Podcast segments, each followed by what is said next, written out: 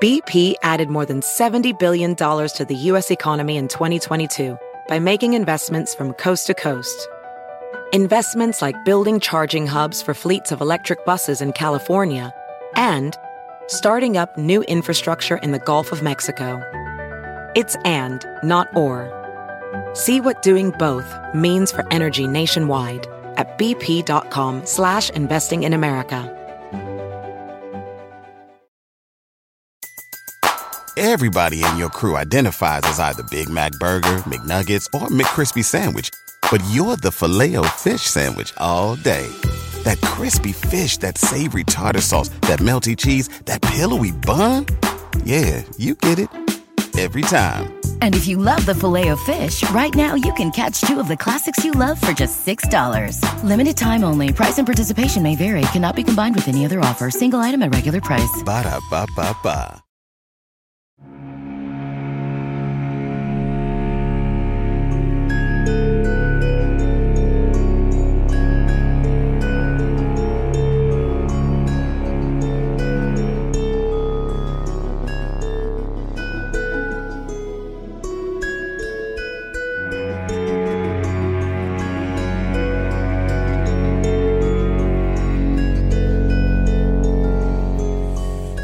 Now I'm ready. Now I'm here.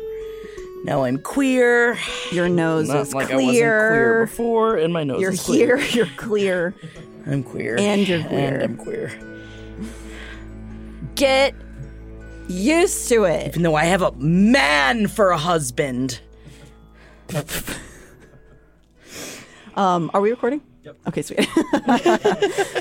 We're here. We're clear on in our noses. Yes, we are. We hope you're clear of mind and of body. I guess. Yeah, yeah, get that clonic going because we need you cleared out for this episode because Mm-hmm. I'm worried everyone's gonna shit on themselves. From excitement. Ooh! Oh!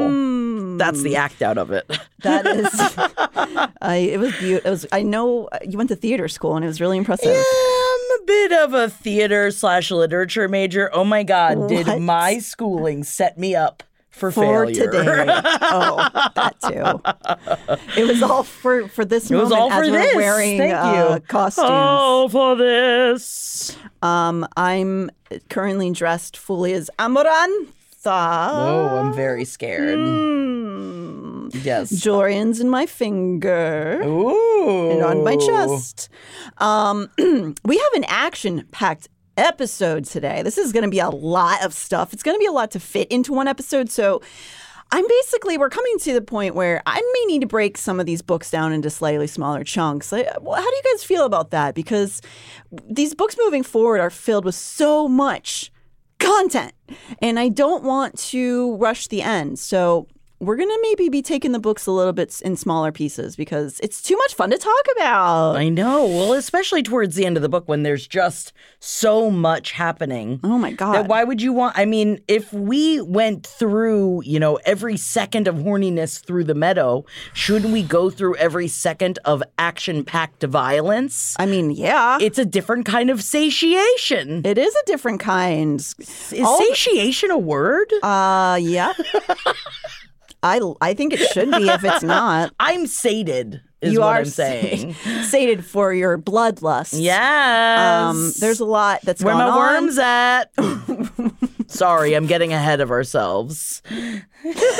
um, uh, well, let us know on uh, hit us up on any of the social media on the last podcast network, socials, page seven, um, or Jackie and I's personal accounts are the Natty Jean, and then Jackie, you're Jack that worm and Yeah. Jack the worm, depending. No, I'm just Jack that worm. Just or Jack you can worm. definitely just go outside and scream my name, and I feel like I'll hear it. Jackie, Oh! make them longer.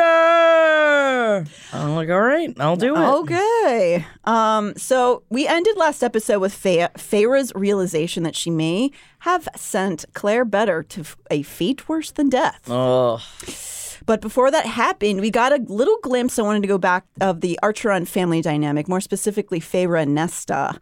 Elain remains a bit of a mystery at this point. Her father also plays next to no part in these brief scenes um, as Feyre's trying to fit back Because in with he's the weak. people. Yeah, he's kind of a bit of a um, fuddy-duddy, no, a uh, layabout, Yeah. I don't a know. roustabout? a roustabout. No, I think that's too meddlesome for what he does. Yeah, he, ah, the words escaping me what I was trying to say, but you know what I'm talking about. Um, so, her, uh, is this intentional in the storytelling? We'll have to see. Maybe there's some reason that he's not being played a big part of. So, what we do get is a shocking revelation that not only did cruel, prickly Nesta chase after her sister to try to rescue her, which was a big surprise, but But did, I mean, she says that she did, but I think that she was more upset about other things going on in her life at the time. I don't think that had anything to do with Feyre, but we'll circle back to that yeah, in the future. let's mark that down and circle back. mark it. But the other thing that we learn is she did not get glamored by Tamlin. Curious. Mm. There is no Aunt Ripley. Nesta reached into her pocket and tossed something onto the churned up earth. It was a chunk of wood, as if it had been ripped from something. Painted on its smooth surface was a pretty tangle of vines and. Foxglove. Foxglove painted in the wrong shade of blue! My breath hitched. All this time. All these months. Your beast's little trick didn't work on me. She said with quiet steel. Apparently, an iron will is all it takes to keep a glamour from digging in. So she didn't, she, whatever she is, she's something else. She didn't get the glamours. So Faye was disturbed, of course, by the news of this Beddor family, uh, all the situation that her house burned down. And it's Nesta who picks up the horror and jumps right into action whenever she, Feyre realizes that she may have sent Claire to this horrible fate. Um, again, it's not because she's being kind to Feyre, but perhaps this is her version of showing care, which is being like kind of a bitch. um, which you will find out more about later on. yeah. Oh, won't oh, won't we? Mm. Um, so as Nesta and Feyre begin discussing our plans, with the family kind of come out of their haze and they start to remember what actually happened that night almost a year ago when Tamlin kicked down their door. Uh, Nesta helps Feyre prepare to leave and tells her not to worry about the family, um, in a kind of a rude way, and also not super interested in seeing her sister again. But I do love that she wants to get out of Dodge. She does a, um, she basically says like, "I want to see what a girl with money can do in the world," and it's it's like cool, but also she's like, No, they just want money. This is the whole thing. They don't care about you. I, I don't understand why Feyre keeps want. It's the definition of insanity. You you keep wanting them to care. It's like no, Nessa doesn't give a shit. All she cares about is getting money and then getting her status back. Well, you know what else the definition of an insanity is? Love. Love. She loves her family. So Elain tells Feyre, Ugh, love is so boring. Bring me the lust. yeah, but not for your family. Yeah, yuck. Yeah.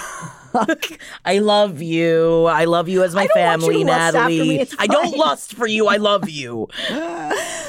So Elain tells Feyre she remembers everything and helps her prepare a horse for her journey. So her farewell is way more tearful at the very least and says she will at least miss Feyre, which is nice because Nessa's sort of just like, don't worry about us. Just go find and take care of your man. Or Heart of steel. Her heart of steel. I can honestly say I don't think that there's anyone in our family that I could describe as having a heart of steel. No. So I think that's where our family loves come from. I think it's more of just like a, ah, why did I make you a bowl of ziti? Or No uh, one talks like that in our family. Uh, also, a lot of it is also us going like, I think maybe I upset her. oh. Is she mad? Oh. Is he upset? Oh, yeah, Um, there's a lot of groaning in our love. Yeah. Um, Oh, uh, anyway, Feyre gathers her meager weaponry and sets out back to the border wall. As it's invisible, it takes her several days to get there, find the wall, find the secret opening, go back through all that po- process and get she's back to the going back to Spring Court, even though he told her ass, "You go." You don't come back. And there has to be a reason, but Feyre, oh, Lord knows. If she ain't painting, she's going against the grain. Um, you know, I I'm love kind of- Feyre. You know I love Feyre. I'm with her on this one at least because I think it's bullshit he sent her off in the first place. I don't think I would have left. No, um, I think it's bullshit he did it, and She needs therapy. She, I mean, there's a lot of people who need therapy in this land, but they don't have therapy in Prythian. No. So by the time she's arrived, fortunately for her, probably, she's missed a big, terrible fight. When she arrives at Spring Court, it is completely destroyed. It's wrecked. It's empty. She despairs, and it's and, and she's unsure of how to proceed. But then she hears a noise, and here again is some fairy tale logic at play because the only person who remains is Feyre's ally. Old bark face. Old and I'm not face. talking woof woof. No, She is I forgot in the first read through, I didn't realize that her skin was made out of bark. And then in the second read through, was like, oh shit, she got bark face. She got bark face. She's a tree lady. Buzz, um, your girlfriend woof. No, she just had bark face. No, she's beautiful tree woman. Um, but yes, this is a fairy tale logic where the only person left is somebody who's her friend, um, sort of like a predestined fate kind of thing. In the scene, Alis gives us, or rather, Feyre, the 411 on what's gone down. Uh, the whole court has been kept with dark magic this whole time. So every the whole time that Feyre was was in the spring court, they weren't telling her anything about what they were doing. They just kept saying the blight, the blight, the blight. And they weren't getting into more detail, which I was surprised that she didn't push for more details earlier. Yeah, well, that is something she needs to get some self confidence about. Mm. So their masks actually end up being a curse set to their faces for seven times seven years, or until Tamlin can get immortal with hate in her heart for Fates who love him. Oh my god, almost a mortal that have has killed a member of the Fae. Oh, so But man, she he said I love you and that bitch didn't not. respond. Didn't Her mean anything. response was like, "Ooh, Thank uh, check you you." later." I love if she had just said I love you back. This is man, it's the bitch's curse more like. we'll see. Just maybe say it a- if you don't feel it. No, that's a horrible. That's a horrible advice. Don't follow my advice. there may be a reason she didn't say it. I don't know. um, so. Mm, I'm sorry, Tamlin was being kind of a bitch in that. I scene. know. I and I'm glad that she didn't say I love you to him because he didn't deserve it. He was not doing the right thing.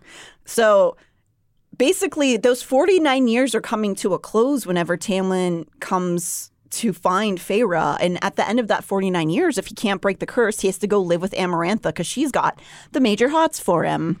The invading queen, of course, Amarantha is the invading queen uh, who is under the mountain.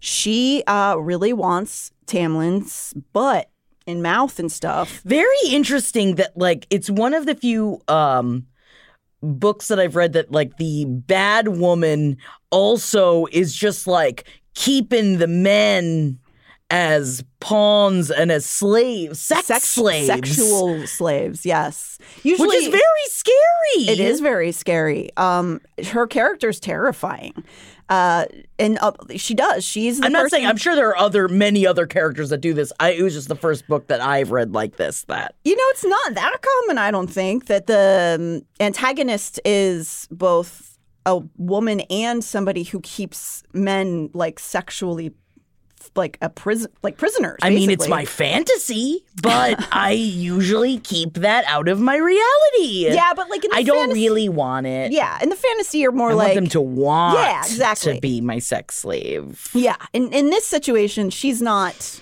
She's into the not like them not liking it. It seems I like know, and it's yuck. that's yuck. And so you're dressed as a yuck right now, I know I'm dressed as a yuck. For those of you at home, Natalie's dressed as Amarantha, and she's dressed as a yuck that keeps a sex slave. My poor brother. Should I ask Henry to blink it. twice just in case? he likes it. um, so Amarantha also, Feyre learns here that Amarantha is a fairy tied to the king of Hybern. when we go back to our little map at the front of the book, we see that Hybern is an island to the west of Prythian, and the king there had his greedy little eye set on conquering Prythian. Um, though Amarantha was once considered a general of Hybern's army, Love it. Strong bitch. Yeah, um, even though she's She's evil strong, monster. but it's still cool. Strong. cool that she was given a high rank, right? That's why you don't give the high rank to a woman. See, this is Yeah, how we actually, learn these is- things. Yeah, this is a, a men's rights activist. point. That's what I'm going to become. So this conflict that involved her sister Clythia, who was also a part of this army, sent her spiraling into madness. She was never, shall we say, on the right side of history because mm. Hybern, along with Tamlin's father, wanted to be able to keep human slaves. And that was what they were fighting for in the, the Great War that happened 500 years before the story starts.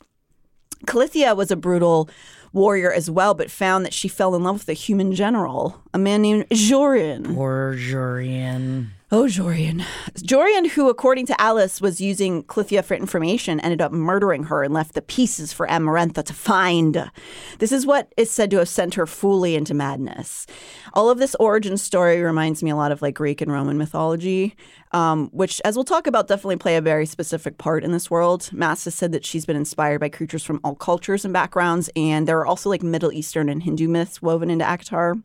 I want to delve into what some of those might be later on. Love it. I'm going to throw somebody up into the sky, turn them into stars. I don't know what you're referencing. I think that that's um some sort of um mythology. no, that, you're looking like, for me at, for confirmation, and I'm just like, I'm gonna, I'm just gonna yes and whatever you're saying. Um, I think is that the hunter in the sky that like they were bad, so they got thrown up into the sky. They got turned into something else. Yeah, we're here giving the information, so I know about these I have a dance degree. Um, it sounds like it would be a, f- a fable or something. Yeah. Anyway, the great as the Great War was winding down and the treaty was settled, Amarantha was plotting and scheming to seek revenge for her sister, as well as get Tamlin into her grasp.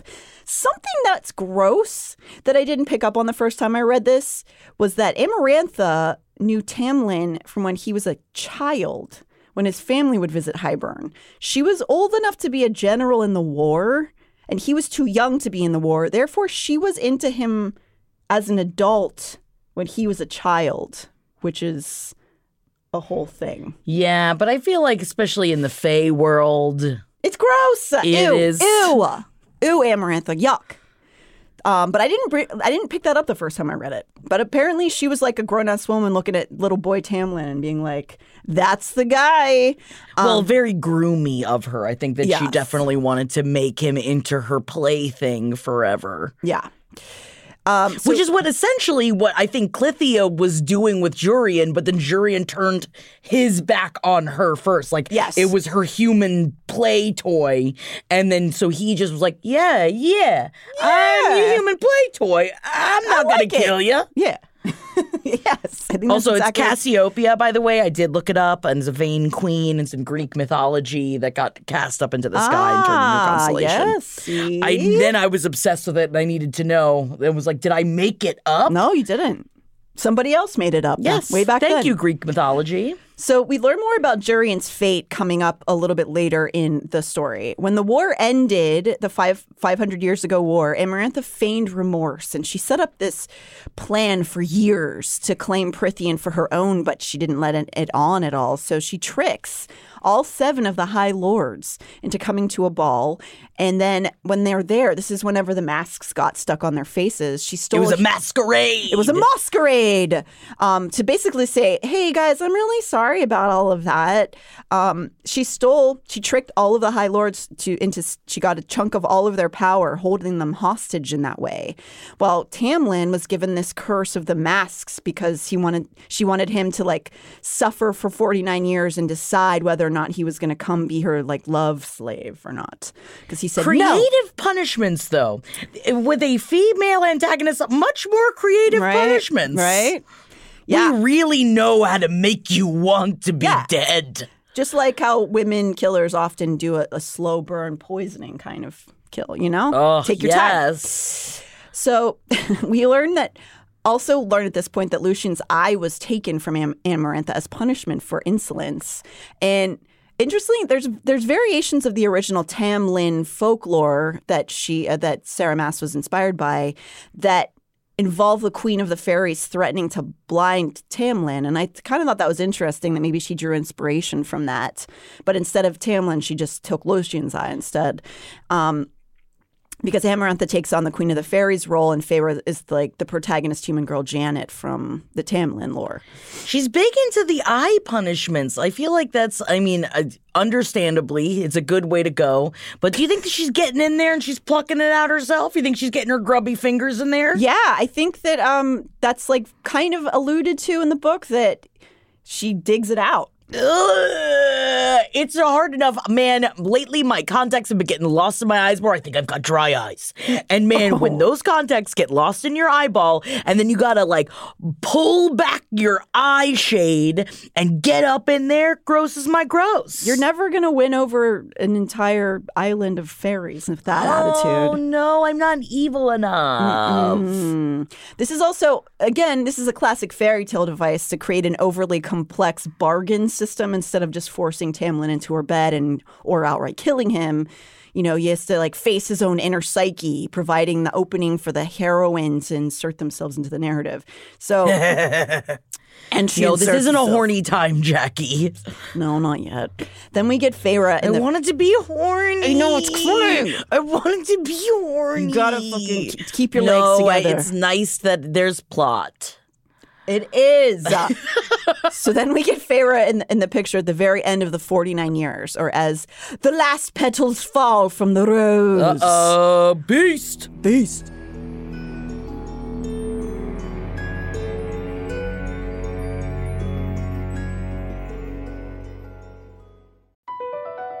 BP added more than $70 billion to the U.S. economy in 2022 by making investments from coast to coast. Investments like building charging hubs for fleets of electric buses in California and starting up new infrastructure in the Gulf of Mexico. It's and, not or. See what doing both means for energy nationwide at bp.com slash investing in America. Ophthalmologist Dr. Strauss has seen firsthand how the metaverse is helping surgeons practice the procedures to treat cataracts. Cataracts are the primary cause of avoidable blindness. He works with a virtual reality training platform developed by Fundamental VR and Orbis International to help surgeons develop the muscle memory they need. The result? More confident, capable surgeons. And even more importantly, Patients who can see. explore more stories like Dr. Strauss's at meta.com slash metaverse impact.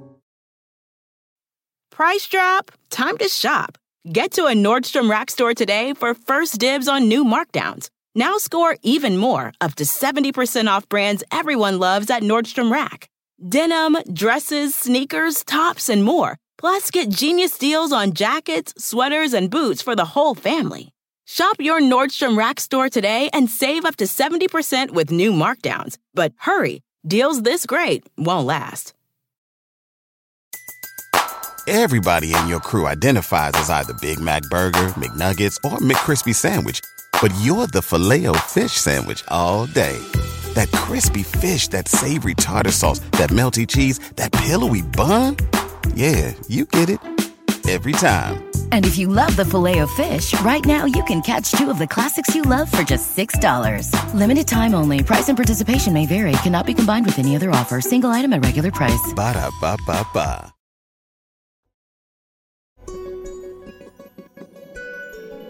Then we get Feyre in the picture at this very end of the 49 years, or as the last petals fall from the rose. Oh, I've heard that before. Where? Hmm.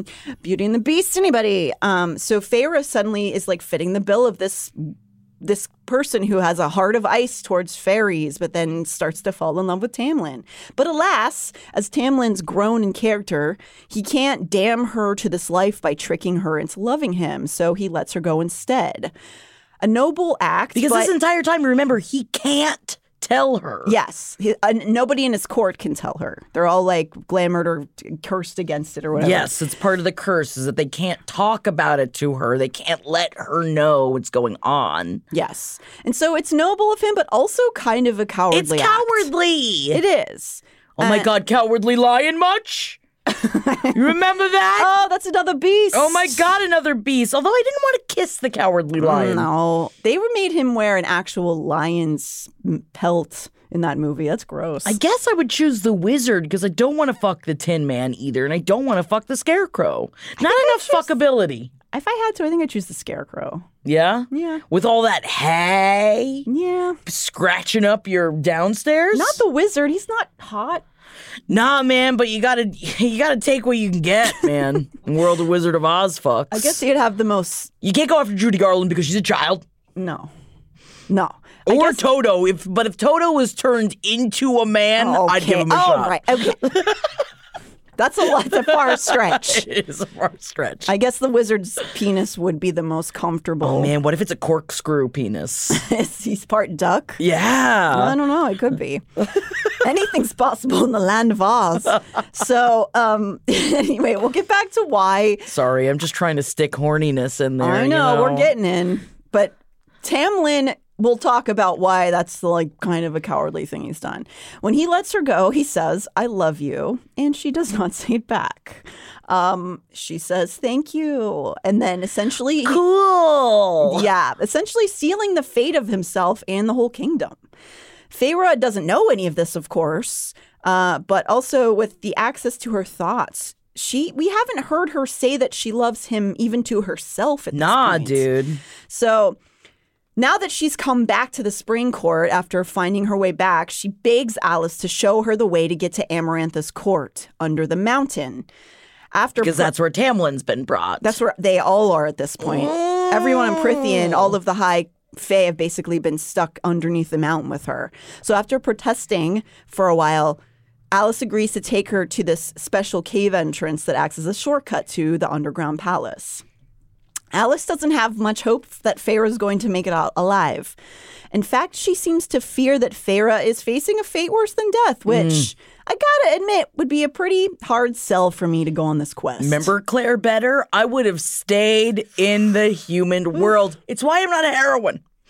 I don't know. I'm not even a heroine of my own story. I definitely would just be like, nah. I mean, that sucks. I'm sorry, but I'm gonna stay here. They just threw me this ball. I hate my daddy. I'll deal with that in other ways. Uh. Yeah, I know. It, it'd be really tough. I would like to say, I think if Jeff was in there, you would go. Oh my god, I love him. So I don't I know, man. go. It's hard, though. It's hard. I would probably go and I just would assume I would die because you have to go through this dark cave to a bunch of things that can absolutely kill you in like two seconds. But anyway, your love's down there and no one else is going to do a thing. So I guess you kind of just say, fuck it. Alis gives her a few, a few pieces of advice that she will proceed to mostly not follow in, any in way. any way. But Alis does stress to listen to everything she hears, not just hear, but listen. After a brief journey through the darkness of this cave, she comes to a crevasse in the rocks.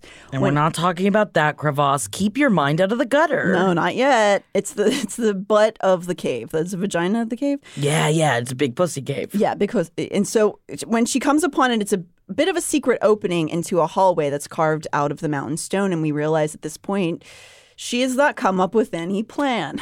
Nah, So dude. She's and she's basically found her way to the castle and just enters an open hallway with no hiding spots. It's like the original first-person shooter version of Doom, where you're just like in a hallway, monsters Oh are yeah, coming at you You can't see anything. You Yeah. don't know what's coming at you. Not a great plan. Um, so she's immediately caught. And who do you think it is? None other than the old stinky Attor. Ugh. Fucker. Now that Tamlin's glamour isn't masking the Attor, she realizes that it looks exactly as she has painted it, giving us a sense that either Feyre has some sort of telepathy or premonition, or she has some bigger ordained mission or purpose or something. You know, like What? she's attached to like the fate of the mother. Oh my god. That's how I Like an apple it. cider vinegar. Mm. Doesn't it creep you out that it's called the mother? I like it more than Christ. Yeah, I mean, I definitely like it more than Christ. If we got to be given a choice, I like- choose the mother and apple cider vinegar. I do like the uh the cauldron. The cauldron's yes, cool. the idea of like the pouring out of humankind, and that is, of course, what they believe in in the books. yeah. I thought um maybe the Attor, the name came from a mythic creature or something, but it's actually an Anglo-Saxon name meaning venom. Ooh. Just checks out. It's pretty cool. But you can like, I guess people have named their sons Adder before, which is like, I don't know. You're gonna name your son after poison. It's Yeah, kind of Venom's kind of fun. Yeah. The Ooh. Venom Zabrowski. Are you gonna take it? yeah, I'm taking it. Venom. um, the Attor drags Feyre to the massive, intimidating throne room under the mountain, and we are thrown at the foot of Amarantha. Though lovely, she wasn't as devastatingly beautiful as I had imagined. Wasn't some goddess of darkness and spite. It made her all the more petrifying. Her red gold hair was neatly braided and woven through her golden crown, the deep color enriching her snow white skin, which, in turn, set off her ruby lips. But while her ebony eyes shone, there was something that sucked at her beauty, some kind of permanent sneer to her features that made her allure seem contrived and cold. To paint her would have driven me to madness. If only she could have painted her. she'd never dare paint me. No. Um, Next to I her- will say it doesn't look like you've got some sort of evil that's sucking out your beauty. Oh my and God, yeah, that's like the nicest thing I've ever said to a person before. Not yet. Let's give me another 10 years and see yeah, let's see how it settles into your bones. Yeah. So next to Amarantha sits Feyre's love, Tamlin. Can I just say as we go into this, I understand where Tamlin is coming from with how he goes about his efforts. Mm-hmm. Really unattractive, though. Yeah. Very unattractive, and you're gonna find out why because Tamlin's just standing there, doesn't look at her. I know he like can't and like shouldn't and shouldn't Mm. show any love for her, but he does fucking nothing. He does nothing to help her this entire time. And uh, reading it again, I got so mad. I was just like, you don't even, you're not even trying. I know. And I think it's hard to see it from this side now that we know the full storyline. I remember the first time I read it, I didn't have that reaction. Right? No, I didn't either. I'm very mad. Um, that's all I'll say about it. But Sorry, yes, that's all we'll say. I, I just needed to get it out because I'm rereading. I was Listen. like, do something. No lies detected here. Okay. Mm-hmm. Um. So he is. He's basically sitting there passively next to her. And per Amarantha's madness, instead of simply killing Feyre and ending this all, she finds it somewhat amusing. What is this little baby human doing down here? Feyre comes to claim the one she loves, of course. That's why she's here. Well, there seems to be some sort of misunderstanding then going on. There, nailed high on the wall of the enormous cavern, was the mangled corpse of a young woman. Her skin was burned in places, her fingers were bent at odd angles, and garish red lines crisscrossed her naked body. I could hardly hear Amarantha over the roar in my ears. Perhaps I should have listened when she said she'd never seen Tamlin before. Amarantha mused.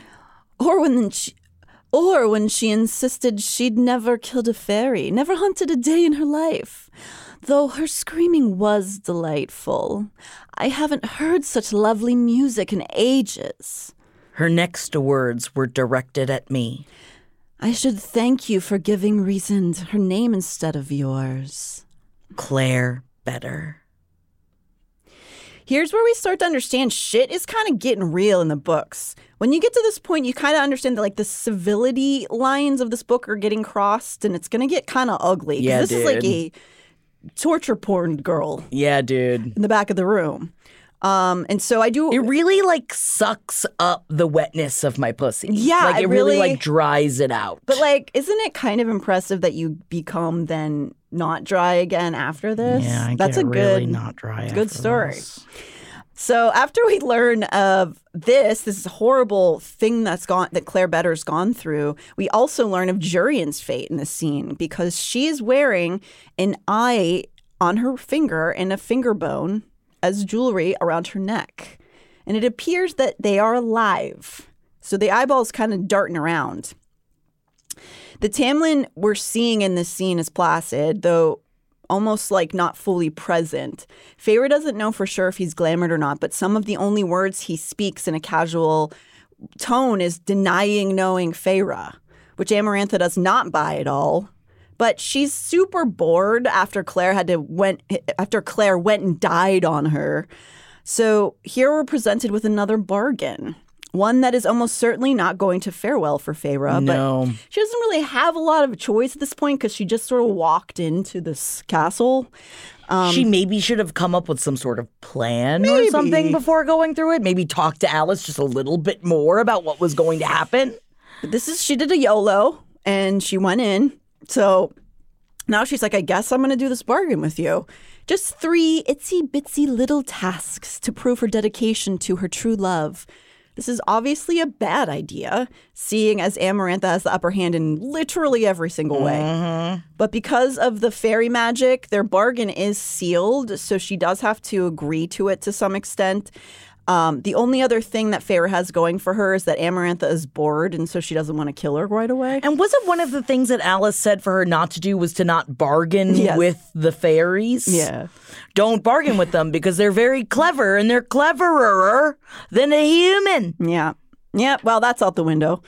So Feyre is quick to try to close all the loopholes in this bargain because we know every cautionary tale as the person getting exactly what they wished for, based on sloppy agreements. Mm-hmm. Like, Sloppy, sloppy Feyre. like when you say, "I want to be rich forever," and then the guy goes. Okay, then you're going to be made out of gold. No! that's like a very I I don't. was about to say, not, good, the Medea curse, but that's the Midas touch. It's not the Medea curse. it is the Midas touch and not the brake pad company. no. So, I'm a child of television. uh, yeah, we all are. It's just broken our brains. Um, but if she can solve Amarantha's riddle one, the whole shebang can be over with and everybody gets to go home. Personally, I hated the riddle part. That like if she could just answer this riddle, then she'll be able to go. And like I like the other, I like the tasks part Yeah. better. I I'm, I will say this. I'm first off, I'm not a, on the big. I don't like the trend of fan bases like loving something so much that they rip it to shreds and like talk about how stupid it is because they love it so much. No, it's not even stupid. I'm not like No. angry towards it. It's more just No, like, well, we didn't need it. I'm not super into all of that, but I will say the one thing that I I do think this sort of feels like putting a hat on a hat. Yes. And while it serves a purpose at the end, I don't know if it was like really necessary to have the riddle part on top of it, especially because the riddle isn't particularly like it's, it's not a surprise answer. It's not like a twist. It's kind of what you'd expect it to be. Um, we'll get back to that, but that's sort of my my, my men, mindset too on it is is sort of like he didn't really probably have to do that. But anyway, after she agrees to the terms, they beat the living shit out of her Yeah, dude. they just really go in and all of these fairies just I love that there's like the no face. magic used. It's just they just straight up beat the shit out of her. fight club shit. Yeah, so they like punch her in the face over and over. She passes out and awakens in this dirty cell with her body pretty broken and it's like a graphic, you know, the the scene. A lingering coppery taste coated my mouth. Blood. Above the wheezing of what had to be my clogged nostrils, the tang of mold and the reek of mildew scented the damp, cold air. Sharp bits of hay jabbed my cheek. My tongue probed the makings of a split lip, and the movement set my face on fire. Then we sort of realize that she's in a sort of dungeon, which is probably like maybe a, a torture facility of some Yeah. sort. I examined the slants of light that crept in through the cracks between the door and the wall, then gingerly touched my face. It ached, ached worse than anything I'd ever endured. I bit down on a cry as my fingers grazed my nose, flakes of blood crumbling from my nostrils. It was broken. Broken. I would have clenched my teeth had my jaw not been a throbbing mess of agony, too. So this is kind of silly, but it's not the kind of injuries heroines usually receive. One, because of the brutality, but also because when girls are often put in the the heroine roles, they don't fuck they don't mess with their face because it's their beauty is usually their most prominent tribute, and I find that kind of a cop out a lot of the time. I feel like that's such a bit like backhanded compliment. Well, usually their beauty is like the number one thing, but with Feyre, uh, it's not her brain. Is it um her painting? it's her painting. Don't touch her hands. No, I meant more that they they take they wear down the character to just being her. She's hot. Right, and that that's your only That's her personality actual, trait. Yes. yes. Um, and and we don't actually know at this point how pretty Feyre is because she obviously has like drawn the attention of Tamlin, but it's, we're seeing it from her head, and she doesn't see herself as pretty. So we don't really know. Uh, like you know, objectively, if she is pretty or not, and I think she probably is, and I'm want sure her to be is. hot. Oh, believe yeah. me. Um, and I, I, I just like that she's not this virginal, like do- dough faced, like wouldn't she won't get hurt in this, will she? Because it's like I don't know, it's brutal. I like it. Um, we can tell by her in and where she is is like brutal as well. It's, she's in a torture. I don't know. I keep calling it a facility, which is not correct, but um, I think it is at least spoken from a woman that's never been tortured before. I think that's nice. yeah, thank you. The torture facility, the the the Owie Club. Yeah, the club.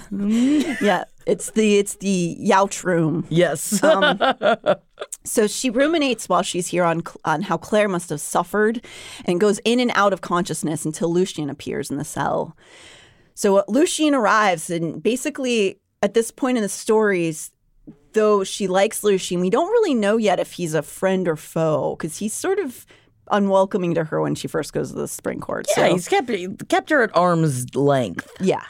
So she allows him to help her reset her broken nose with magic. Um, during this interaction, he explains to her that Jurian is indeed trapped and alive and always conscious inside Amar- Amarantha's jewelry as So he can of see everything out of her ring. yeah, and just like a, a form of incessant torture where he, it's, he's never like asleep for 50 years inside a ring. So that sounds Man, that great. damn magic. That is that's it's a very inventive torture. Thank It you, is. Amarantha. It is inventive. Yeah, she does. And Maas does that. Uh, those of you who've read Crescent City, there's a really messed up uh, being alive and conscious torture in it that's just like, God damn, that sucks. Um, so Lucien doesn't offer her much reassurance and is gone quickly, leaving Feyre to await her first task, barely keeping herself alive with little food and water. At some point in the initial days, she's dragged back to the throne room as Amarantha is bedecked in a gown of rubies. Amarantha explains that she realizes just now that she doesn't know Feyre's name. Um, I think because the, little human creature is so below her. Also, I think it's because she's jealous. Whoa, that Tamlin wants to F her and Mm-hmm. doesn't want to F herself. That's right. So Feyre, at first, she refuses to say anything. Um, even though Feyre has this compulsion to tell her, because in that moment we learn in, in, through her head that like whatever Amarantha's draw is, it it it makes sense that all the the High Lords got sucked into this trick because she has this weird draw from her Sensuality. sensuality. Um, but Feyre says, "No, I'm not going to tell you." At this point, you already got got. I know. I, I think it's that You can't get Clare Beddor. You already got. You already got got. she's worried about her family who hates her. Um, Oh, with the family loyalty. I'm so annoyed by the family loyalty. So she won't. She's not going to give it up. So Amar- Amarantha calls forth Rhysand, the High Lord of the Night Court, as we now know. But he doesn't give Feyre away, even though Rhysand knows who she is and could look into her head. He claims he can't tell the difference between humans because he thought he kind of gave over Clare and said, Yes, this was the girl I saw. Knowing that it wasn't Feyre. And Feyre knows this is a lie, but he doesn't give it up. Um, she assumes it's some form of 12D chess he's playing or something. But so Feyre won't speak. And then Amarantha drags forth Lucien, knowing that they are somewhat friendly. No, not our sexy redhead. I know, Zaddy. Um, and threatens to harm him. Here we meet Lucien's other brothers, who are all a bunch of bastards. Except I bet they're hot. Yeah, In my they're head, they're still hot. hot. Oh, but yeah. they're bastards and we don't like them. Well, the one brother who plays a bigger part in later books, is described as very sexy. And believe Yeah, me, there is a lot of fan art out there. I bet, I bet he's really sexy. he's very sexy up in the old Nago. I tell you what. Tony Vientos a really good on Patreon if you want to go check out some of that, some of that art. Um, so they're enjoying the torment of their little brother, to say the least, or at least too cowardly to show concern for him. So they're sort of laughing at him as he's being dragged to the front. And Amarantha basically tells Rhysand to begin to melt Lucien's brain if Feyre won't speak. And then finally, Feyre goes, My name's Feyre! Because she doesn't want Lucien to be brain melted. And interestingly, Amarantha says it's from her name is from an old dialect. I'm not sure if this will connect to any meeting later on, but I found it, it, like curious that she said Feyre's from an old dialect. So I don't know for the other Maas readers if you connect that to anything. Um, finally, Feyre is also presented with her riddle. There are those who seek me a lifetime, but never we meet, and those I kiss, but who trample me beneath ungrateful feet. At times I seem to favor the clever and the fair, but I bless all those who are brave enough to dare. By large, my ministrations are soft handed and sweet, but scorned I become a difficult beast to defeat. For though each of my strikes lands a powerful blow, when I kill, I do it slow. It's not that this is a bad riddle, it's just more that the answer is predictable to me. Um, but also, I, I don't know that she was ever trying. I don't think Maas was like trying to create this big twist with it, which is another reason I don't think it really is that necessary. I guess that I thought that it was going to be like a lifeline used at some point, and we'll get to it. Yeah. Um, it's funny you said lifeline because I was ta- I put You all the week is like, goodbye. I did put in a Regis Philbin joke in the script. Oh. Um, Joy, my wife. Is that what he sounds? Remember? I think you always talked like- about joy a lot. Joy, my wife Joy. Yeah, that's yeah, a little bit more bulleted. Um, I don't know. that is a very. I think both guys Timely R.I.P. We both really sounded like Regis Philbin, but he's not in the studio. I know that we may have pulled the wool over your eyes for a moment, but I wish she was in this book though. Kathie Lee. uh, Amarantha, what are you doing over here? Um, so wow, we are good at this. So, regardless of how the the riddle goes, Feyre's not sure of the answer. And in her defense, I I will say that if I was in a cave room filled with hostile fairies and starving and beaten up, I probably wouldn't be able to just pull the answer out of my ass. yeah. Also, I think the hardest part of one of these kind of things is like you get it wrong, then everything's fucked. And also, she can't even like in my brain. I'm more of a visual person, so if I had seen it written down, maybe that would help. But that, that certainly wouldn't help her. Yeah, she should have asked if Amarantha could draw it out, like draw yeah, pictures of it. pictures of it. Um, and then I wrote, you don't even get to phone a friend or anything. So then we get Oh the Regis God, Philbin Miranda who wants to be a millionaire. Both of us uh, are fingers on the pulse of pop culture.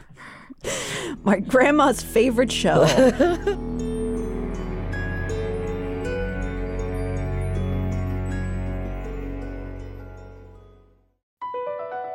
BP added more than $70 billion to the U.S. economy in 2022 by making investments from coast to coast.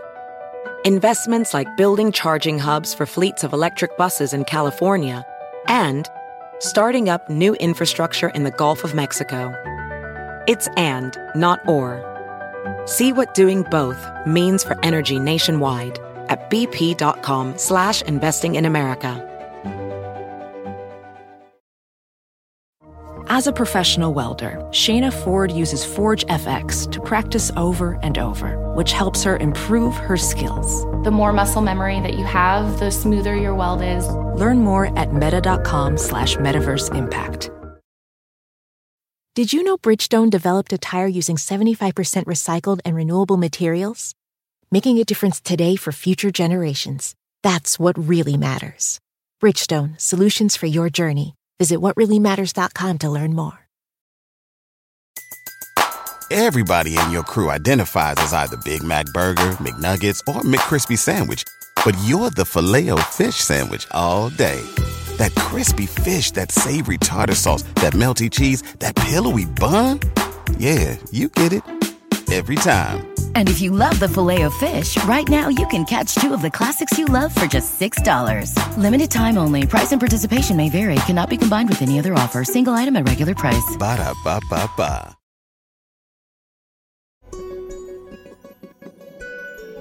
So the full moon rises, and this is where her tasks are going to take place every full moon. So the first one comes up to uh, the first one comes to be. She's dragged to a new room in the underground castle, which is a cavernous space with a section containing what looks like a maze carved from mud. So the first thing that comes to my mind is the the the Daedalus and the Minotaur myth, which is Daedalus is a mythical arch- architect who created the labyrinth containing the Minotaur creature for King Minos, son of Zeus. See, the first thing that comes to my mind is I'm gonna get dirty in there. Yeah, it's gonna be slippery. Um, but yes, it does remind me of the Minotaur and the, the labyrinth thing. We now use the word maze and labyrinth pretty synonymously, but actually, a labyrinth represents a one track maze, like the kind you see in those meditation circles where you follow it and it's just the one pathway that's like squiggly. Mazes contain pathways and dead ends like many paths, but we kind of just use them synonymously now. So while this is more of a maze than a labyrinth, I think we can surmise that Maas drew some inspo from the Minotaur. Um, I loved, oh my God, her imagery here too. I was listening to this song.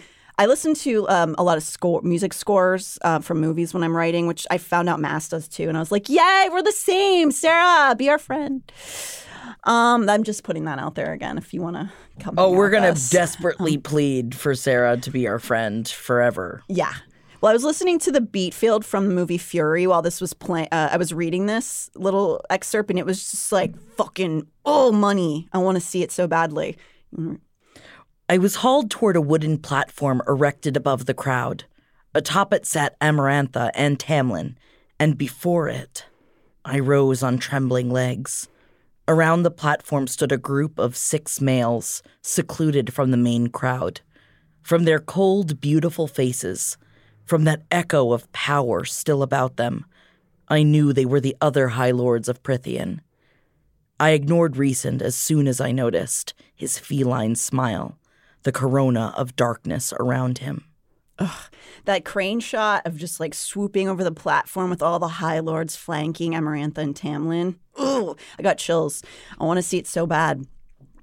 Before them, Well, we're going to be seeing it on Hulu soon. let me direct. Um, before them, all is like the big roaring crowd of all the other Fae, and then this maze slash labyrinth. But we're still not sure what we're here for. Feyre is shoved forward and picked up by that fucking Attor again, who flies her over into the foot of the maze and kind of drops her down into the mud. And the whole thing is made of big slippery mud, right? Bleh. So that I'd part, I'd be like, can myself." I just take a shower first and then a shower? I'm sure they'll give her a shower afterwards. You'd be the most worried about being dirty in this I moment. hate being dirty. I'd be a lot more pissing myself with fear about whatever is about to happen. I wouldn't have even made it this far. That's why, like, I can't even think about it. Like, I'd already be dead. I've already given up. Like, I'm just, I'm good. You win. Well, I would be very scared Oh, yeah. personally. Lucian has earlier alluded to Amarantha not knowing that Feyre was a huntress. So this isn't looking like just a fun solve the maze like it's a highlights magazine kind of thing. That'd be fun though if she just really liked puzzles. Oh, Um, that would be cute. Or she just gave her a jigsaw puzzle and was like, this is puppies in a basket. Oh, that would be cool. Um, but Very no, that's not what's happening. Um, so she gets dropped down, and this scene is awesome. Rhysand tells me you're a huntress. she said, and my heartbeat faltered. He must have read my thoughts again, or maybe he'd found my family and. Amarantha flicked her fingers in my direction. Hunt this. The fairies cheered, and I saw gold flash between spindly, multi hued palms. Betting on my life, on how long I would last once this started. I raised my eyes to Tamlin. His emerald gaze was frozen, and I memorized the lines of his face, the shape of his mask, the shade of his hair one last time. Release it. Amarantha called. I trembled to the marrow of my bones as a great groaned, and then a slithering, swift moving noise filled the chamber. Amarantha clicked her tongue, and I whipped my head to her. Her brows rose. Run. She whispered. Are you here? Remaining rude duners, do you hear this? Here's your damned worm. You finally get your worm. It's not a spice worm. It's not like the other worms. That's right, because Feyre is hunting a giant worm like creature whose front end is a giant mouth filled with ring after ring of razor teeth. Ah, I'm busy. I'm sick. I can't. I can't do it? Um, can we do this tomorrow? Also, it's not, it's kind of a mockery that she's not hunting this worm. This worm is definitely just going to eat her. Um, this whole scene is incredibly exciting, and I would never be able to do it justice just talking about it in this in this format. But of note, it takes Feyre through another paradigm shift because she kind of goes from this scrappy, strong-willed girl to this formidable adversary. Um, so we watch her just become this um, she's the heroine. She is now the heroine of the story. As Feyre falls into a pit of bones inside of this labyrinth, she begins to devise a way to escape. She assesses how to use the bones as sort of a ladder in the mud. But I do appreciate that she does have struggles. It's not like she gets in there and all of a sudden she's like, I know exactly Oh, what I'm going to do. And I appreciate the fact that, like, like before when she got the shit beaten out of her, I like that Maas isn't afraid to put her and like actually genuinely get hurt. Yeah, and put her in like actual danger. Yeah. Because as somebody who's worked in stunts for so many years, I I hate fight scenes that are clean. Like I think it's so boring if it's just somebody who's the heroine or the hero is just going like go go go uh, uh, uh, and they're just doing like fight a fight sequence where they're perfectly matched with the Yes. person and they're doing parkour and they're sliding around. Like it has a place and time, but like I I also enjoy her fights or her action sequences that they're sloppy and like she gets really fucking hurt and she messes up a bunch and like I think also that's much more exciting. Um, and so she is she's try- she's starting to find her way out of this labyrinth. And notable in this sequence is as Feyre is fighting for her life, she gets assistance from Lucien, who screams out to her left when she can't see where the worm went, perhaps solidifying his camaraderie with her. Then her plan gets fully formed. She decides she's going to cover herself in mud, and we hear from Rhysand. This is also another scene that I was listening to, like um, score from Pirates of the Caribbean, and I was like, "Oh my god!" So the scene is, "What's it doing?" The green faced fairy whined again. A deep, elegant voice replied this time, She's building a trap. Rhysand. But the Middengard relies on its scent to see. Rhysand answered, and I gave a special glower for him as I glanced at the rim of the trench and found him smiling at me. And Feyre just became invisible. His violet eyes twinkled. I made an obscene gesture before I broke into a run, heading straight for the worm. She su- successfully creates a floor of jagged bones for the Middengard worm to land upon. Ugh! And as she leads it to its death, she jumps, and the worm squelches, crunch, onto the bones, becoming impaled and dying. But she's also covered in shit. Ooh. That's the that again. She has a, she, her arm is speared with a bone shard. And you're just like, oh, she's muddy. No, the first time Jeff ever took me camping, uh, I was trying to be like, we just started dating, and I was trying to be so like, yeah, I'm so into this. This is so I- my thing. I love camping. And then the second day, I looked at him, and he was just like, "Why are you so upset?" And I looked down at my hands, and I went. My hands are dirty, and I burst into tears. I just love and he was just like, "Oh my god!" He's like, "Camping isn't my thing either. I thought that you were really enjoying this." I just like the I like the image of you being like, yeah, I'm a real dirt girl. I love climbing and I I'm uh, dirty of mind only. I got the boots and the um the straps that you want. but for- don't get my hands dirty. And also, I need to make sure I have my lotion so I'm always soft. and like but he's gonna appreciate that more than you liking camping. That you're soft. He was very woman. relieved that I didn't love camping as much as I was lying about liking camping. See, there you go. There's a good See? rule for you. Just Don't lie Don't about it it. That's why I'm glad she didn't lie about loving him. She wasn't in love with him. She wasn't in love with him. whoa, okay. We're getting some hot takes here. Yeah. So In her haste, we, oh, sorry. We're going to get into this later on, I'm sure. But I'm getting all fired up about this now because he just expected, like, yeah, yeah, I kissed her real good and she got all flavor for me. and then you just expect her to fall in love with you, like, bam, you're in love with me. I know that he was on a timeline, but still. Yeah. I mean, he's used to women probably falling at his feet. I mean, in my brain, I get it. Right. Yes. Um, I got. He was presumptuous, to say the least. Sorry, we're get back to the worm's We'll get death back to that. We'll get back dirty, to that. dirty dirty shit she's got all over her body. And she has a huge wound. yeah. so whenever she's, she did the jump, whenever she did the jump, one of those bone spears that she made is basically like like completely impales her forearm. But she she's just like so filled with adrenaline and, and the triumph, she doesn't even notice it. We get this awesome scene of Feyre running and throwing a bone spear at Amarantha's feet. And ooh, Amarantha's so pissed. Mm-hmm. But she has to act like she's unbothered, as though she was simply, oh, I was just giving you. Of course, anybody could do that. That was an easy task. For those terminally online, she's the Wojak wearing the mask, where she's like furious behind it. Oh, she's, yes. She's the Wint tr- tweet that's, please don't put in the newspaper that I got mad. That's all Amarantha right now.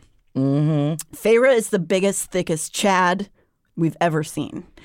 In Amarantha's seethe, she informs Feyre that all the fairies were betting on her battle and only one Fae bet on her to win. It's implied there that the fairies, in fact, Rhysand. Interesting. What is his deal? I don't know. What game is he playing? Hmm, I don't know. As her adrenaline wears off, she realizes that she is very much injured in a way that most of us would probably like just pass out if you just saw a giant bone sticking out of it And your I got poop on my and face. she has poop on her face. she has poop on her face. We then get a glimpse of her next few days, which are really hard to imagine. Um, no one has come to help her with her arm, which remains stabbed with a bone through it. I think that's the right move. Where are my nurses and doctors at? Is that the what, what you should do? No, she's in the ow zone and no one is coming to help her. But like, if that's the case in, in our world, if you have things stuck through your arm and no medical attention, if you're like trapped in a snowstorm, are you supposed to keep it in the arm? Yes. Like it would be bad probably to To take it remove out. it. Yeah, I've watched a couple of episodes of Doomsday Preppers, so I know all Oh, okay. about these things. Never mind. Yeah, I don't you're supposed any to keep it. I'm the doctor. Dr. Jackie says Dr. leave it in. Jackie. Okay, there you go. Everybody, leave it in. Um, so how many days also could you last like that?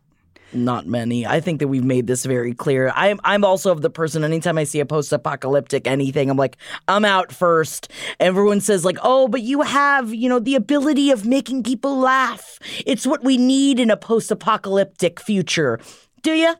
Am I like I'm supplying the yucks? That's all I've got for when the world goes under? I mean, in a lot of like medieval era, like old olden days, that is how some people were A not killed. Yeah, it's how they kept themselves alive. I think that you would be important, Jackie. Thank you. Um, You're welcome. So I don't know how many days you can last this way, but in the days following her trial, she's already starting to die, which would make sense. She's vomiting, she's unable to eat. Just the idea of having to sit there with that bone in your arm in that cell, just like, oh, it sucks so bad. She's starting to get a fever, and she's still covered in shit. and she's still covered in poop. and then suddenly, Rhysand is there. Feyre has no idea if he's a friend or foe, or neither. Mm. His actions thus far have been confusing at best, manipulative at worst. Whoa. He confirms that he is, in fact, the one fairy who had made money on her successfully defeating the Middengard Wyrm. Understandably, she doesn't want to show him her arm when he offers to help. Let me see it. A growl ripped from him. Without waiting for my reaction, he grabbed my elbow and forced my arm into the dim light of the cell. Rhysand examined the wound, a smile appearing on his sensuous lips. Oh, that is wonderfully gruesome. I swore at him, and he chuckled. Such words from a lady. Get out. I wheezed. My frail voice was as terrifying as the wound. Don't you want me to heal your arm? His fingers tightened around my elbow. At what cost? I shot back, but kept my head against the stone, needing its damp strength. And yet again, Feyre is faced with a bargain.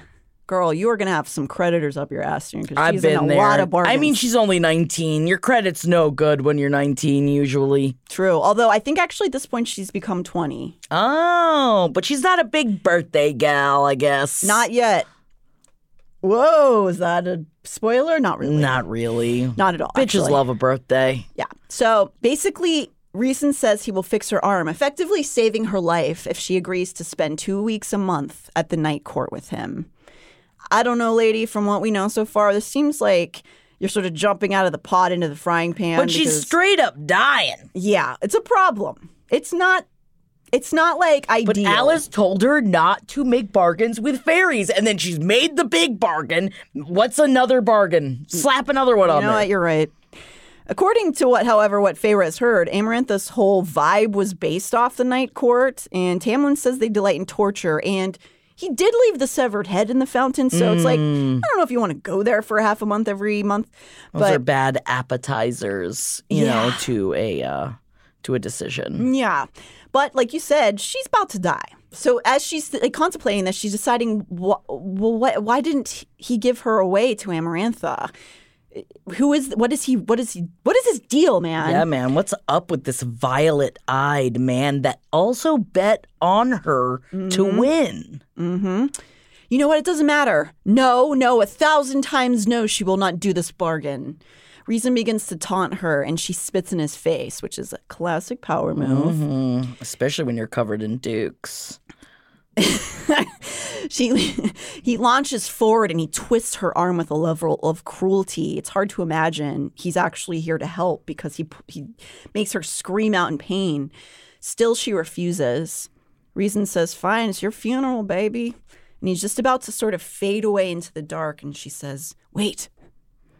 She comes to the realization he may be the only way she will not die that night. She decides the cost of her freedom, the loss of it, is worth the chance to save Tamlin and his court. But even in her feverish haze, she's negotiating with him. Five days, 10 days, a week, deal.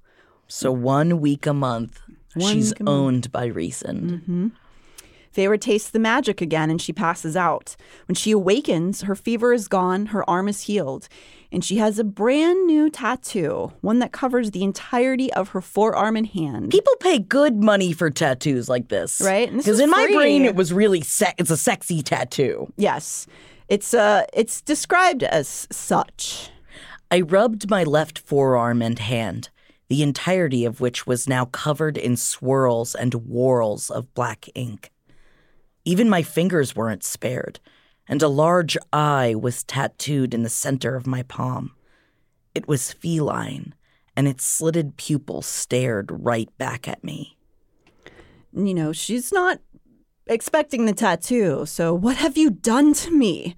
It's customary in my court for bargains to be permanently marked upon the flesh. That's sexy.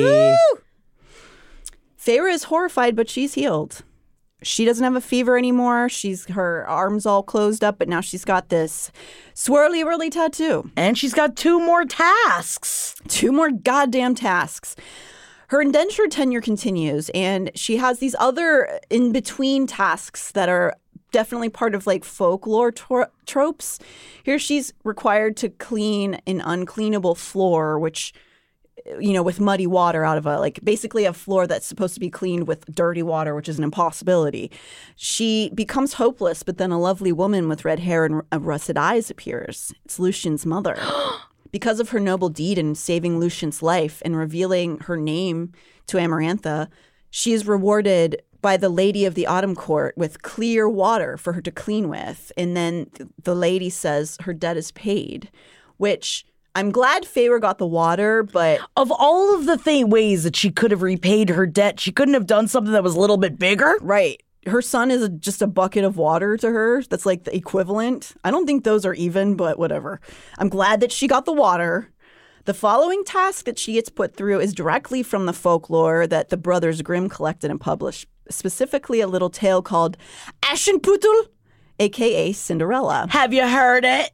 So basically, the little quote that Maas has pulled from Cinderella, how can you go to a wedding when you're covered with dust and dirt? How can you want to go to a ball when you have neither a dress nor shoes? Here, I've dumped a bowl full of lentils into the ashes. If you can pick out the lentils in the next two hours, then you may go. So that is from directly from Cinderella folklore. This is also what Feyre is tasked with. There is a bunch of lentils spilled in the fireplace. Um, the the mud the mopping mud scene might be from folklore too. It sounds so familiar, but I couldn't find it on my initial search. But anyway, we have here poor Feyreella shoved into a massive dark, dare I say, sexy bedroom. Where's the fat mouse? I don't know. Gus Gus, right? Gus. Just one Gus. I thought it Not was double Gus. the Gus, double your pleasure. Oh yeah, Gus Gus. You're right. Thank you. Isn't it Gus Gus? I, I haven't watched Cinderella in a long time. It was never one of my favorites, to be honest. Um, Because you weren't into Prince Charming. He wasn't no, my it's type. boring. Yeah, he wasn't. I wasn't into him as well. It was all about which prince I wanted to kiss. Prince Eric being number one. See, to me, it was like I wanted the adventure part. So Sleeping Beauty was my favorite. I loved the dragon, the scary stuff with Maleficent, and like I thought it was cool. She got to live in the forest. I think the prince part was like the least interesting part to me. So you didn't like things based on the bangability of the people or characters that are a part of it? I think even don't as a little girl, I liked goth, like dark, like broody guys, and all the princes were like, "Hi, Yes. oh, hello." Yes. No, he was not little. Into it. I get it. Um, My loins have no boundary. they like all kinds of different, oh yeah. different uh, weird fuck. Oh yeah, man. Um, so she's now in this dark, sexy bedroom where she's trying to gl- get these damn lentils out of the fireplace. For two hours, she labors and barely makes any progress. And then cocky, jaunty Rhysand appears before her, lounging on that bed covered in black silk. Here, the relationship kind of takes a turn. Feyre seems to subconsciously become less fearful of him. They almost, not quite, but almost take on a tone of frenemies here. Rhysand is playful, flirtatious, but he's not terrorizing her. In fact, he has no idea why she's in the bedroom cleaning up lentils. He's sort of like, why, why are you cleaning up lentils in my fireplace? I mean, Amarantha, of all of like you doing these other crazy tasks of torture, these are like wet blanket at this point. You Yeah. know, like it's like, oh, she's been put into so many very scary situations, and then you're like, oh, you want me to pick up the lentils? All right, Yeah. it's gonna take me a while, but I'll fucking get it done, I guess. Yeah, and she basically challenges him when he asks her that, saying, uh, "Maybe she's testing you, buddy." Whoa. And then he's like, "What are you talking about?" And he's then she says, "You lied. You lied to her. I know you did. You remember me, and you said that you didn't." While being evasive, Rhysand reveals a different part of himself: his wings. Is there something viscerally phallic about this? I don't know. I I had no idea I had a thing for wings until reading this these books, and um, I'm sad with myself. you're sad that you're attracted to wings. Yeah. Well, I mean, you're not gonna like go to a bat enclosure at the zoo and like get horny. No, and I like I didn't even ask. Like my husband did ask, like, "Do you want me to wear wings for you?" And I was like, "No, I don't want you wearing wings. I just like the idea of the wings." Yeah, because they're very strong, like very powerful. Indeed, it was still Rhysand's face, his powerful male body. But flaring out behind him were massive, black, membranous wings, like a bat's, like the Attor's. He tucked them in neatly behind him, but the single claw at the apex of each peeked over his broad shoulders. Horrific, stunning, the face of a thousand nightmares and dreams. That again useless part of me stirred at the sight, the way the candlelight shone through the wings, illuminating the veins, the way it bounced off his talons. Ooh, Lord. I love that again useless part of me, which is like I feel like so much of me is made up of that useless part of what Feyre deems the useless part of her. You're of not- course, in the tasks, it is. You, there's no need for horniness in the tasks. Sure, sure, sure. I get sure. it. Yeah. No, you're you're not just stirred, you're shaking, baby. Um, yeah, But I, I this is and of- I help. they don't she doesn't directly say that this is sexuality that she's feeling, but it is sort of alluding to she's sexually aroused by Rhysand. But she ain't got is- time for that right now. No. She's got lentils to get out of a fireplace. And she's already got a man. Yeah. So that's interesting. Yeah. Um, at the end, Everybody knows it. Everybody knows that when you've got one man, you can't be attracted to another one. No, Everybody knows that. Never. At the end of this sort of intimate interaction they have, Rhysand goes and, and does a few other things for her. For one, he separates the lentils from the ashes for her. Thank you. Thank you, Rhysand. Thanks, then, And then he instructs the guards to never touch her again, lest they gut themselves. so this is like very big, kind acts of him. And of course, in his arrogant way, says, You're welcome, even though she didn't say thank you. Whoa. As she exits the space. Moving forward, Feyre also finds she's provided two hot meals a day in her cell. Just when she thinks there aren't going to be any more God, he's surprises. taking care of her. Hmm, interesting. I love being taken care of. No, we're strong. We don't need to be taken care of. Oh, You would also like it because in that scene, I didn't write it down, but he also cleans her off. So she took I the love poop to be off. clean. He took the poop off. Yeah, man. She's not covered in poops no more. Um, so just when there aren't going, she thinks there aren't going to be any more surprises. Two female fairies, shrouded in shadow, appear in her cell and beckon for her. She again doesn't really have any choice, so she follows them, and they somehow vanish straight through the door with her. My knees buckled at the sensation, like spiders crawling down my spine, my arms, as we walked through the dark, shrieking dungeons. This is the first body reaction to magic she's had, so I just thought that was notable. That it uh, to her it felt like going through the um, door felt like spiders crawling down her spine. No, thank you. I want to. Let me do it. Let me do it. The shadow ladies take her to a long forgotten room and um, they bathe her. I love to be clean. They then they begin to paint her nude body with markings that look similar to her tattoo. She's assuming that these women are from the night court, but unsure as they're not speaking to her. Talk about awkward. Ma'am, thank you for the bath and everything, but who the heck are you? Nah, who needs to know names and pleasantries? Just strip me nude, scrub me clean, and be on your way. Yeah. No, I'd be very uncomfortable the entire time. I'd be like, "So, what's your favorite movie? Uh, do you um, Oh, that's my butt. Okay. ha- have hi. you ever watched? Do you remember the show Under the Umbrella Tree? No, oh, that was a long time ago, I guess.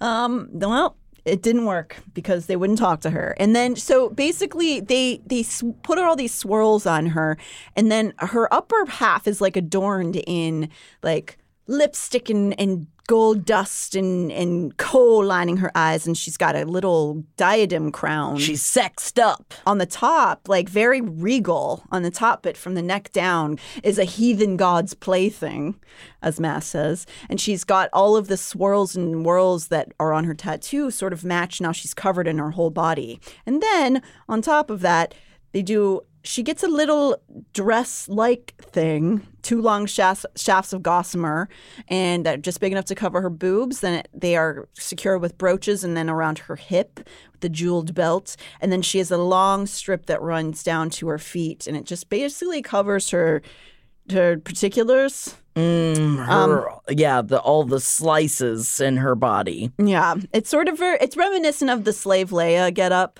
from Star Wars to me. That's what I think of. I don't know if that's in your mind, but I know that Maas um, had. I didn't get past that. If that didn't happen in the first Star Wars, then I don't know it. Yeah, I'm not really a Star Wars person either, but um, that's what I came to my mind. So she's sort of dressed like a sexy, like servant lady, Yes. suddenly appearing. But do you think that the swirls were to cover up her bargain? Yes, I think probably it was to mask it. Yes.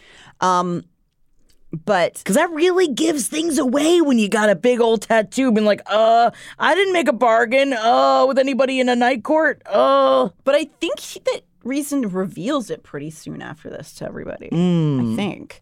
Um, but uh, suddenly, as he does, Rhysand is in the room smirking and taking credit for this turn of events.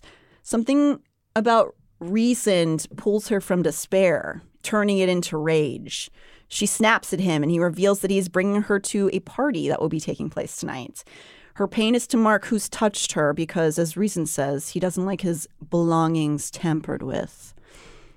Feyre has no choice but. I know you shouldn't think it's hot, but it is. I think this is my problem. This is where uh, my horniness comes in. And I'm like, Jackie, we probably shouldn't be horny right now, but there's something about it that makes me get juiced up, man. I mean, it's the is- wings. Can we blame it on the wings? Well, also, this is not an uncommon theme in documentaries that I've seen before. Oh, I've seen a couple of documentaries Yeah. that may have shown something similar to this. Right. So Late night, nighttime documentaries, if you will. I don't think you're alone in thinking that that is sexy. Yes. Um, Thank you. So Feyre has no choice but to walk with him into this massive throne room in her sheer draped fabric and bare feet and parade in front of the court with Rhysand. This is the first that most of the room will hear of Rhysand's bargain with Feyre. So there is sort of some discussion of that. Um, we learn here also that we've arrived to another Midsummer. This means that Feyre has been enmeshed in the Fae world near a year and a half, meaning that she's also had a birthday and is 20. Now she's 20. Merry Midsummer. Reason said, bowing to Amarantha. She wore a rich gown of lavender and orchid purple, surprisingly modest. I was a savage before her cultivated beauty, What have you done with my captive? she said, but her smile didn't reach her eyes. I that's like my dress I'm wearing. See? Yes, you're just like her. You're just the epitome of evil. Thank you. So, this is unfortunately quite a different midsummer celebration from last year's fiddling extravaganza, if you recall. When she was eager to drink the wine last summer, this time when Rhysand offers Feyre a drink, she remembers Alis's warning to stay away from the drinks. I am a little surprised that Amarantha's not more pissed off that he's like even using her as a plaything. Even the fact that he's like zhuzhed her up. I feel like if I had a sex slave, I'd be like, sex slave, you can't have your own sex slave. That's like a dog having a dog, like in Dharma and Greg when the dog had, her, had his own dog. it's just like Dharma and Greg, this timely sitcom. from- Everyone is always talking about Dharma and Greg. um, but yes, that I, agree. Except I will say that she's constantly trying to torment Tamlin as well as Rhysand. So, yeah, so she's into that part. and portion it's also it. humiliation to Feyre. So I Yeah. feel like that's maybe why. Yeah. but she's not. She's pissed. Oh, yeah, yeah, yeah. But then she sort of allows it to go on because it's like an embarrassment. But then again, another thing that she immediately just can't follow Alis's advice. Like the second She it's in front told of her not to drink any of the booze. But But I understand it, man. You get me around and a popped open bottle of mm-hmm. bub, yeah, and oh, get keep my lips away from it. just as I dare you to try. That's me, my lips yearning for the bottle of bub. Oh, yeah, that's good. Let's have some drinks. Why aren't we hammered right now? Because it's the morning. Oh, it is early. Um, whatever was in the wine here marks basically her blacked out. So whenever she awakens in her cell, she doesn't have much memory of the night. That is until Lucien appears, managing to steal her away, or managing to steal away and visit her.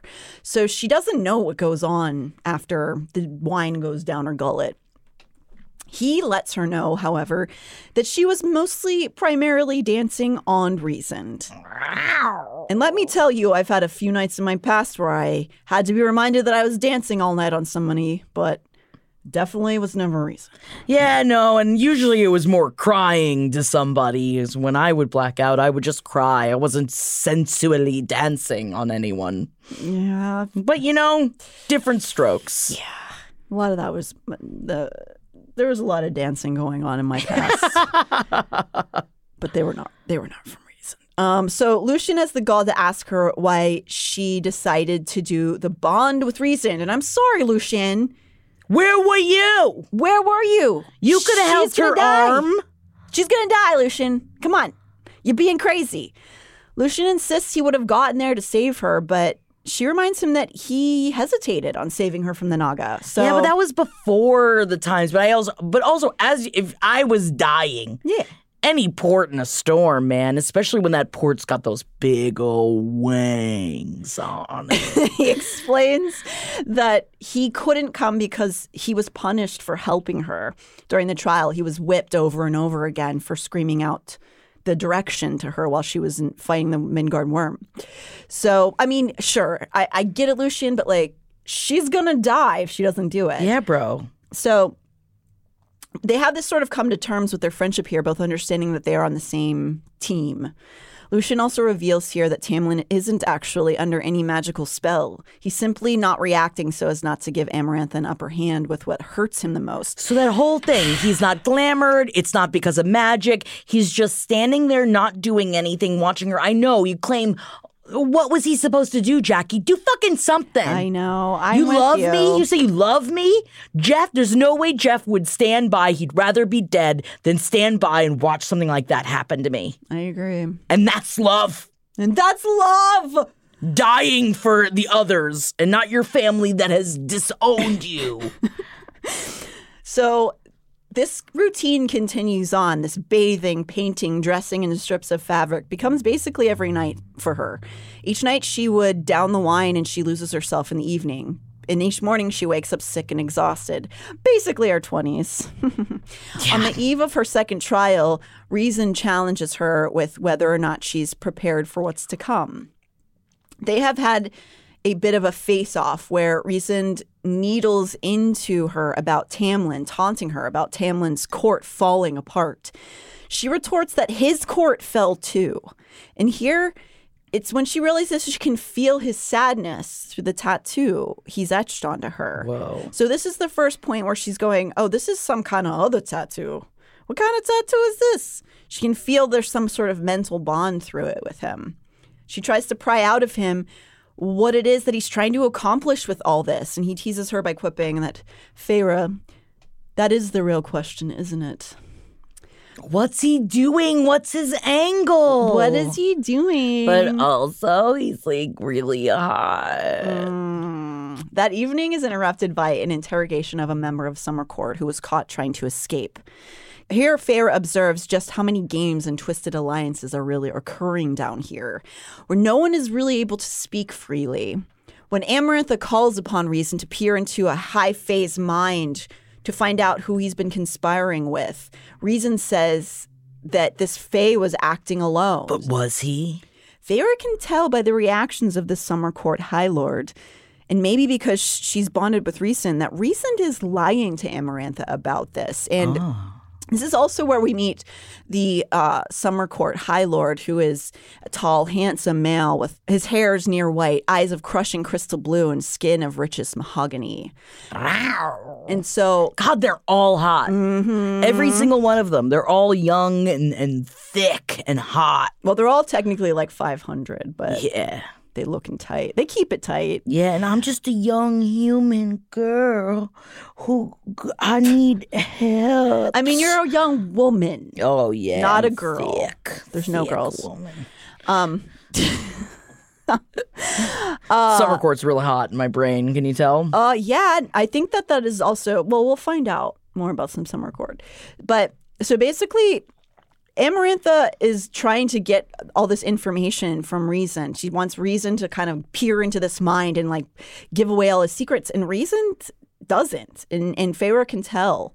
Um, while this doesn't necessarily give her a sense of relief about Rhysand, it seems to give her pause about everyone's intentions down there nobody's really playing games on this. It's all superficial, and everything else is like this tangled web of different alliances, and and it's not all just everybody's cool with Amarantha being here. So after Am, It's almost like they're all inside of a cage. whoa, I don't know. I don't think I appreciate that, but I don't think it wasn't that deep of a comment. but thank you for the support. yeah. Because that's a woman supporting another woman, and I appreciate yeah, that. Yeah, it's true. Women supporting women in business.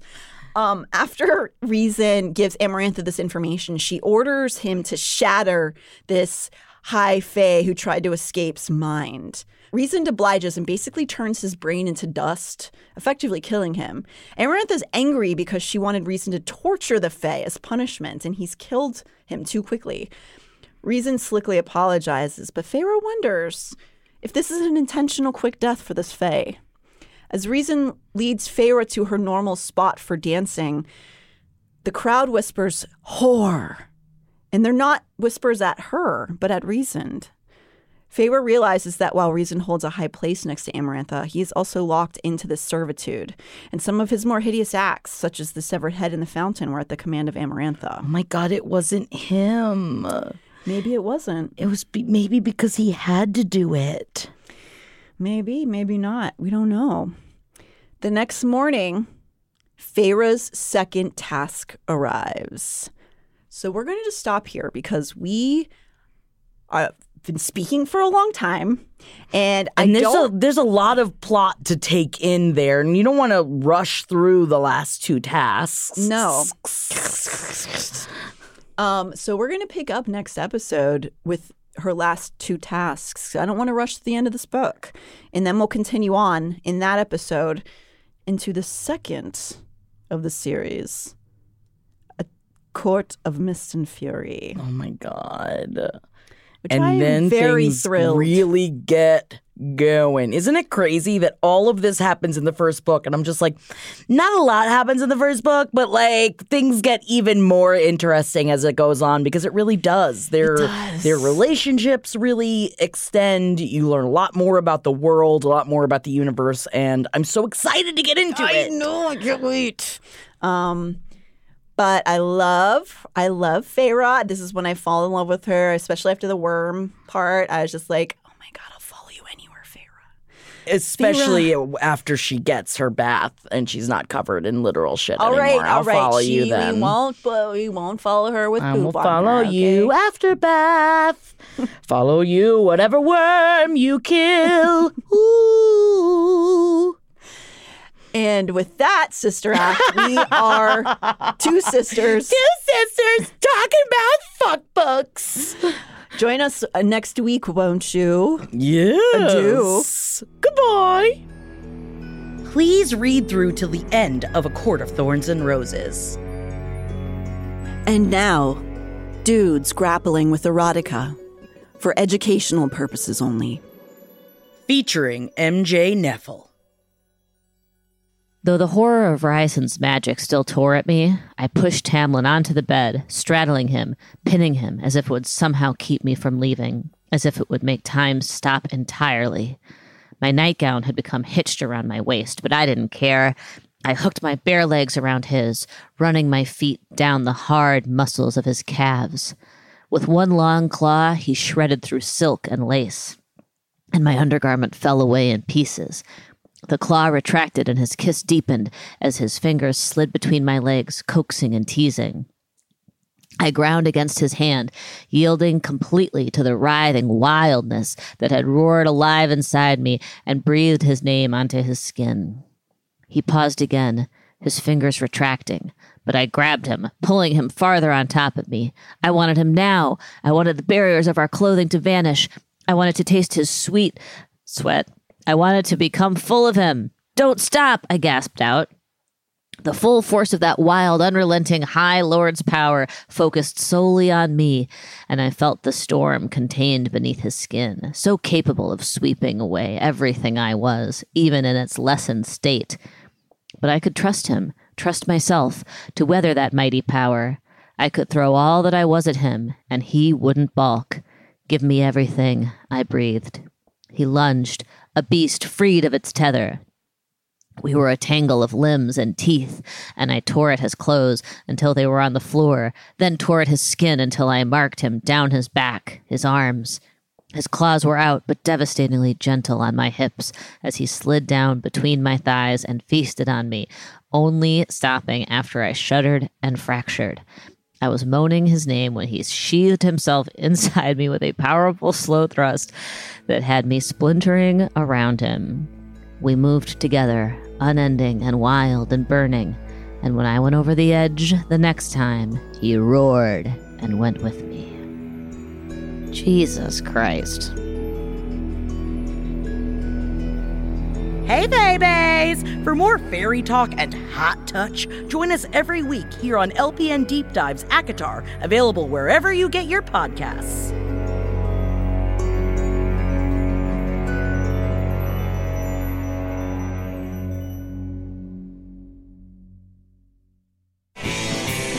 This show is made possible by listeners like you.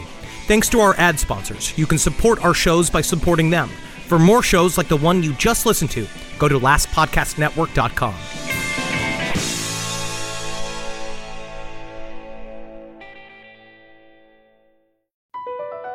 Across America, BP supports more than 275,000 jobs to keep energy flowing. Jobs like updating turbines at one of our Indiana wind farms and producing more oil and gas with fewer operational emissions in the Gulf of Mexico. It's and, not or. See what doing both means for energy nationwide at bp.com slash investing in America. Everybody in your crew identifies as either Big Mac Burger, McNuggets, or McCrispy Sandwich. But you're the filet o fish Sandwich all day. That crispy fish, that savory tartar sauce, that melty cheese, that pillowy bun. Yeah, you get it. Every time. And if you love the filet of fish, right now you can catch two of the classics you love for just $6. Limited time only. Price and participation may vary. Cannot be combined with any other offer. Single item at regular price. Ba da ba ba ba.